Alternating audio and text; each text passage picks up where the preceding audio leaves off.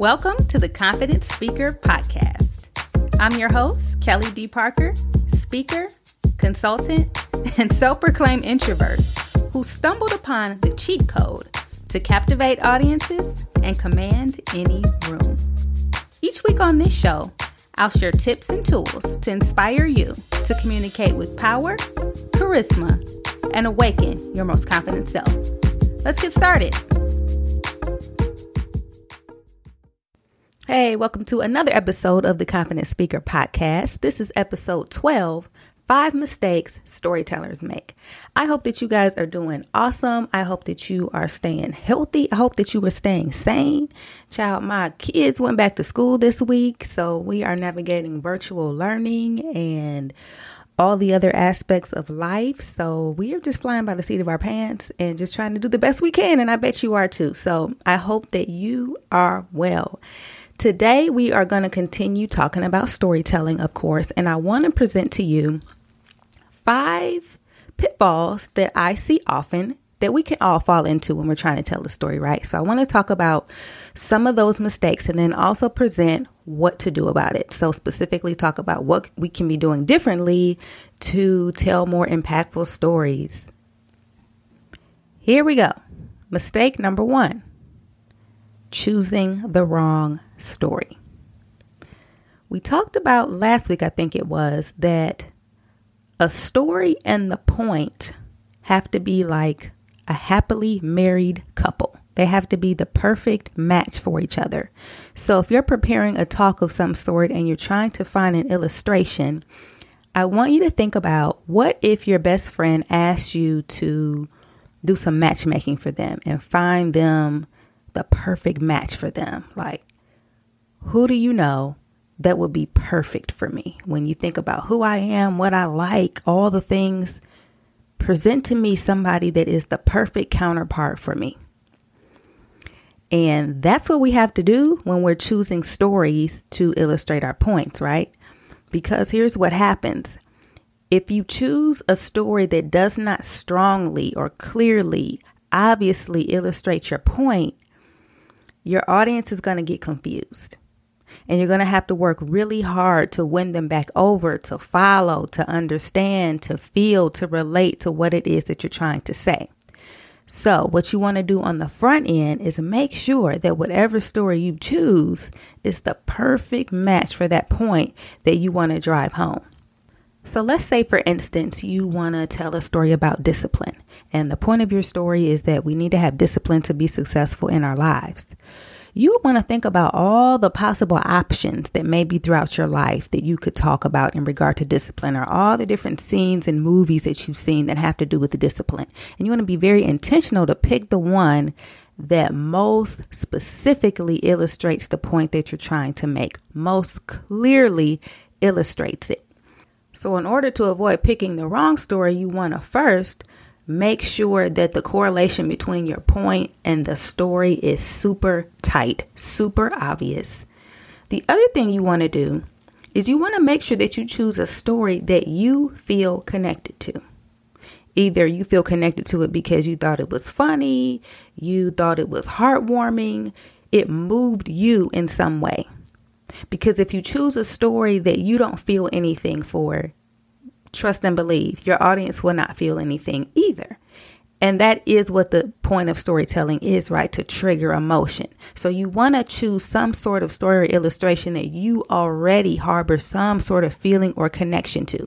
Because what you're trying to do is transfer that feeling that you have to your audience.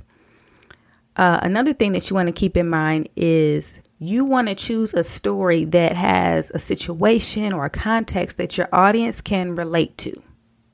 So if I'm speaking to the National Farmer Society of America, that's a perfect opportunity for me to talk about farming and talk about a situation out in the field and use verbiage and lingo that farmers know. But if I want to speak to a group of perhaps doctors in an urban setting or in the city that know nothing about farming, that would probably not be the right story right? So one of my stories I like to tell, and I mentioned it last week, was when my my daughter was born. My birth story of her being born in the car. So if I'm talking to a group of women, a group of moms, that's the perfect story. However, if I get invited to an elementary school to talk about, I don't know, whatever I'm going to talk about, I might not want to choose that. So it really depends on the situation. So sometimes the right story in one context might be the wrong story in another one, depending upon who your audience is. So, first of all, we want to avoid choosing the wrong story. Mistake number one. Mistake number two is sometimes we have the tendency to stray from the point. I know you guys are probably sick and tired of me talking about the point, but when I tell you that is the secret of telling a really impactful story that everybody can understand, is anchoring everything around the point. So when we get caught up and we start talking about all these details and stuff that aren't really related to the point, we lose people and we lose impact. So, what you want to do to prevent yourself from straying from the point is you want to anchor everything around the point. Anchor all the details, anchor all the words that come out of your mouth around your point. The way I like to do this is to sandwich the specific details of the story between the point. So, I'm going to show you what I mean. I like to start off with some sort of lead in statement, either that would pique somebody's interest or that kind of hints at what the point is. So let's say we're talking about resilience and being persistent. I might start simply by saying, I don't believe in giving up. And then from there, go into the story. Or, I don't believe in giving up, but I didn't always feel this way. And then I'm going to go into when I was, you know, coming out of college and things were difficult and I really wanted to give up, blah, blah, blah, blah. So I tell that story. And then what I'm going to do when I come back at the end to propose to my audience, kind of invite them into the story to see themselves in the story. When I do that, I'm also going to revisit the point with it. I'm going to begin to say things like, but I learned that if I'm going to get anywhere, I have to stand firm and not give up on what I set out to do. That no matter what obstacles come my way, I've decided that I am not going to give in. What about you? Are there areas in your life where you need to stand up and say that I'm going to put my foot down and accomplish my goal no matter what?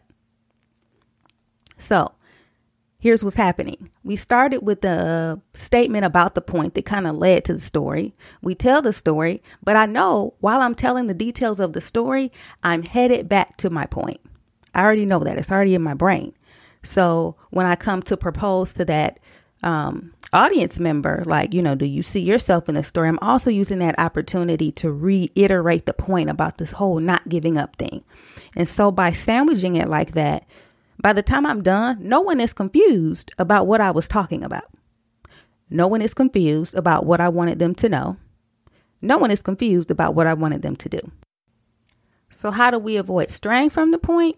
We sandwich all the details and specifics about the story in between versions of the point. And that way, everybody stays on the same page. So, mistake number one, we can tend to choose the wrong story. Number two, we can tend to stray from the point.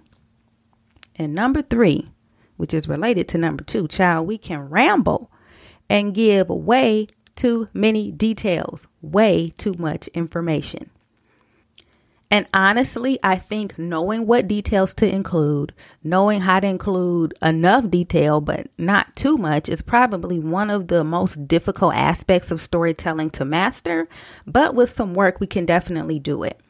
So here's what we want to remember the details serve a purpose, and they only serve one purpose. The details are designed to point the audience back to the point. That's it. So every detail that you include, you want to be very strategic about it. You want to include details that do one of three things. If they do not, leave them out. Whatever details you include in your story should either number one, help me understand. So we want to include enough details for our audience to understand the specifics of what the story is about. So you want to tell them where you were, what you were doing, enough so that they can visualize, just enough to help them understand. Also, number two, you want to include details that create common ground. By that, I mean details, things, situations that you both can relate to. So, going back to that story about, you know, my birth story of my daughter, just the essence of the story, if I'm in a group of mothers, a lot of us, we can all relate to it. We can relate to having a baby. We can relate to the, the, the different things that you go through. So I want to give enough detail for everybody to understand, hey, there's common ground here. I'm telling you details that I know we can all relate to. And number 3, you want to include enough detail to create drama. Remember, we talked about every good story has drama, it has conflict.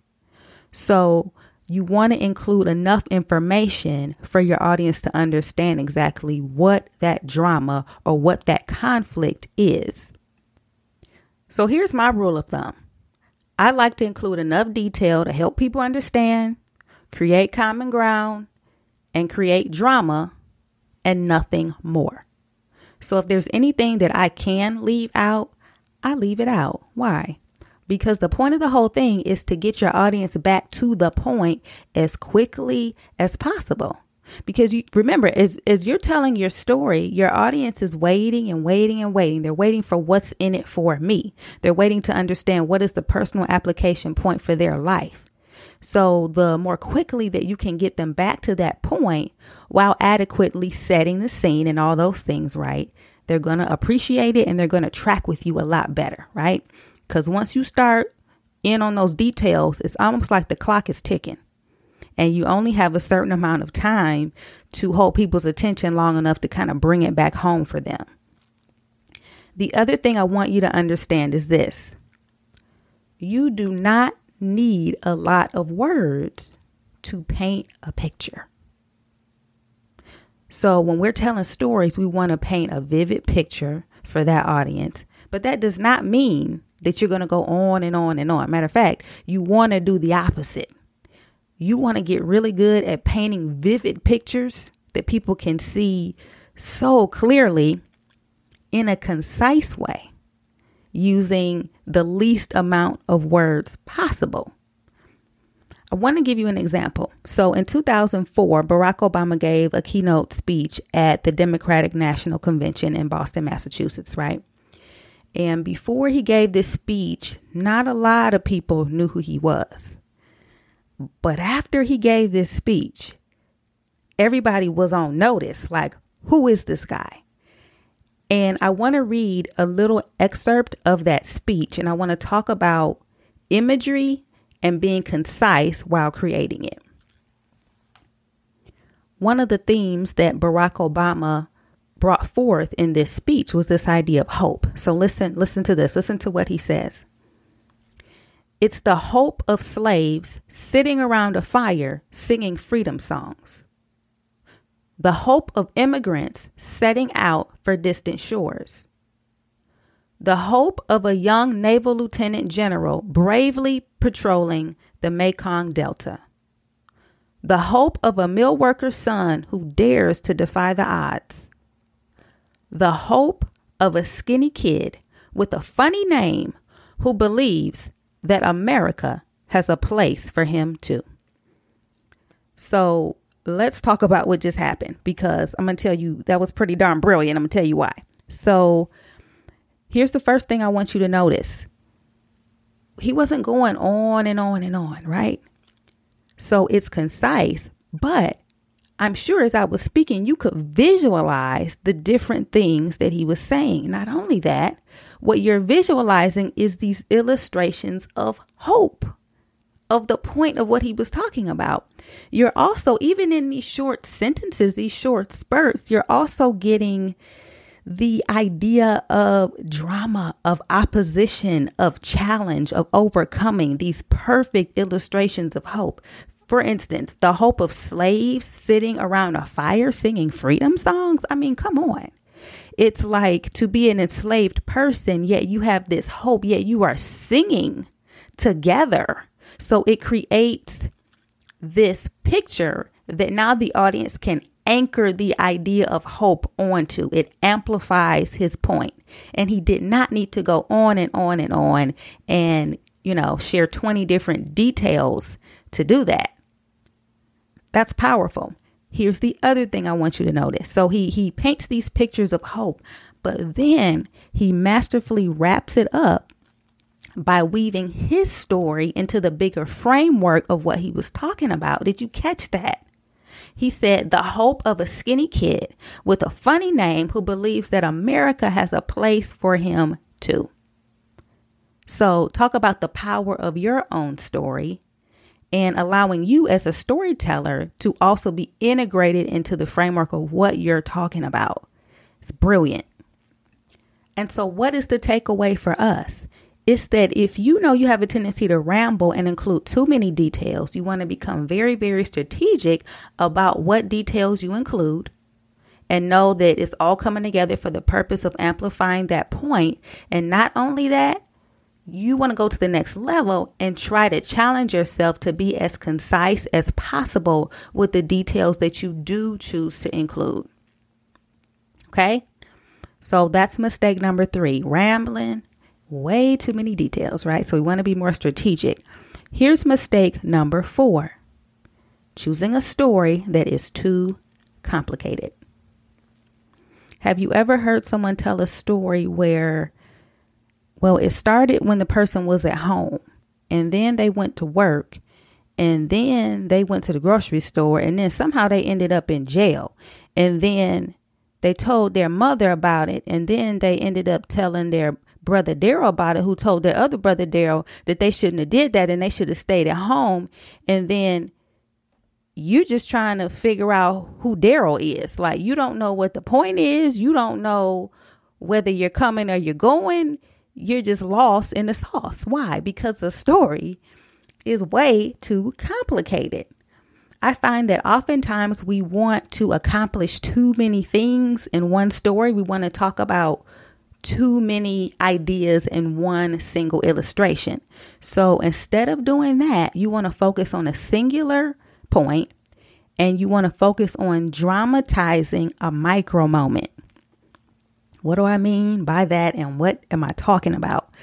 Let's take, for example, the movie The Color Purple. Came out in the 1980s with Danny Glover and Whoopi Goldberg. Hopefully, you've seen it. If you have not, what are you doing with your life? Go watch it.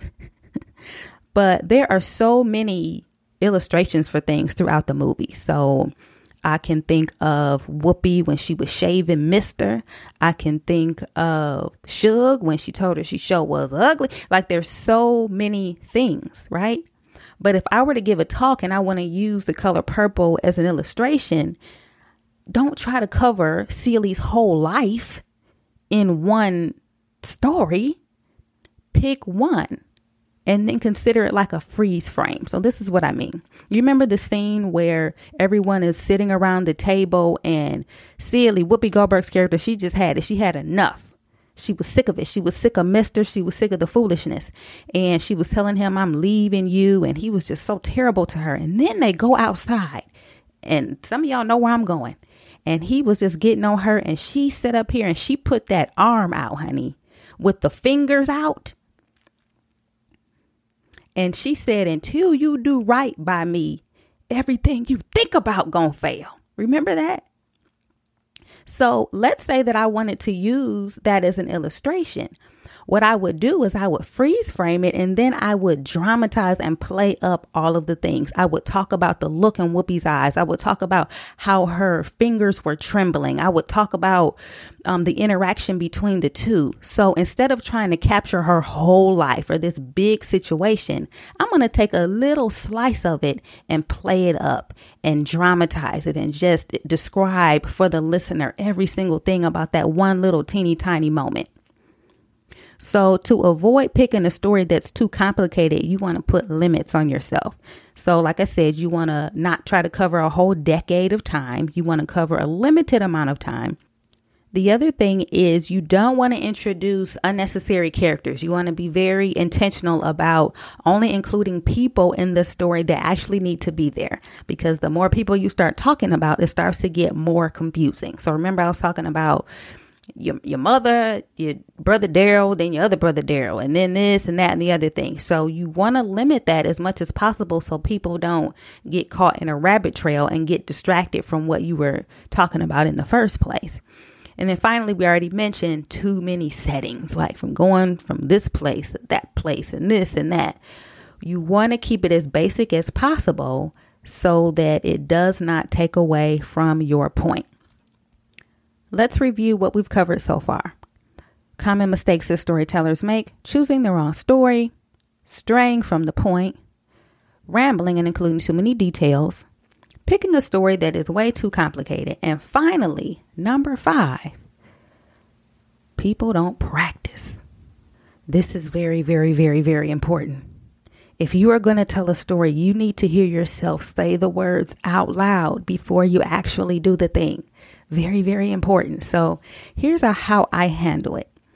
I might start off by writing it word for word, perhaps, or maybe probably just bullets for me, honestly. And what I'm focusing on is my point, the specifics of the story, and also weaving in what I want the audience to do, what I want them to think about, etc., etc. Once I have that down and I'm clear on those three things, now it's time for me to start saying it out loud and I want to say it out loud enough to where I'm not reading it. I might look at my notes or glance at them, but the best way to create a connection with somebody is to just talk to them naturally, right? So the more that we can be conversational and not be married to these notes, not you got to divorce yourself from the notes.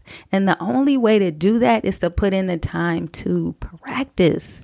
And yes, it takes time, but it pays off. It totally pays off. And it's always obvious when someone has taken the time to practice. Um, another thing that I like to do is I love to practice with my kids for a couple of reasons. I know they will tell me the truth. And I like to gauge whether or not they can understand at the age of, you know, 10 or 12, 13. I like to gauge if you can follow what I'm trying to say, then I should be in good shape. I've simplified what I want to say enough to probably where other people can understand it as well. But you want to get in the habit of saying the words out loud, and here's why how it might read to you is different than how it will sound to your ears when you hear it. Once you hear yourself say it, you might say, Oh, well, wait a minute. I need to put that detail before this one, or uh, I can leave that out, or uh, it's getting a little slow. Let me try to, you know, edit this a little bit so I can really drive home my point. It's some of those dynamics you will never discover if you are not practicing out loud. And that's just facts. Okay. So the next time you're preparing to give a story or an illustration, keep in mind the techniques that we've talked about and see how much it elevates your impact. Thanks for joining me. See you next week. Thanks for listening to the Confident Speaker Podcast. If you found this content valuable, make sure you subscribe and leave a review to help others join the Confident Speaker family. Thanks again and see you next time.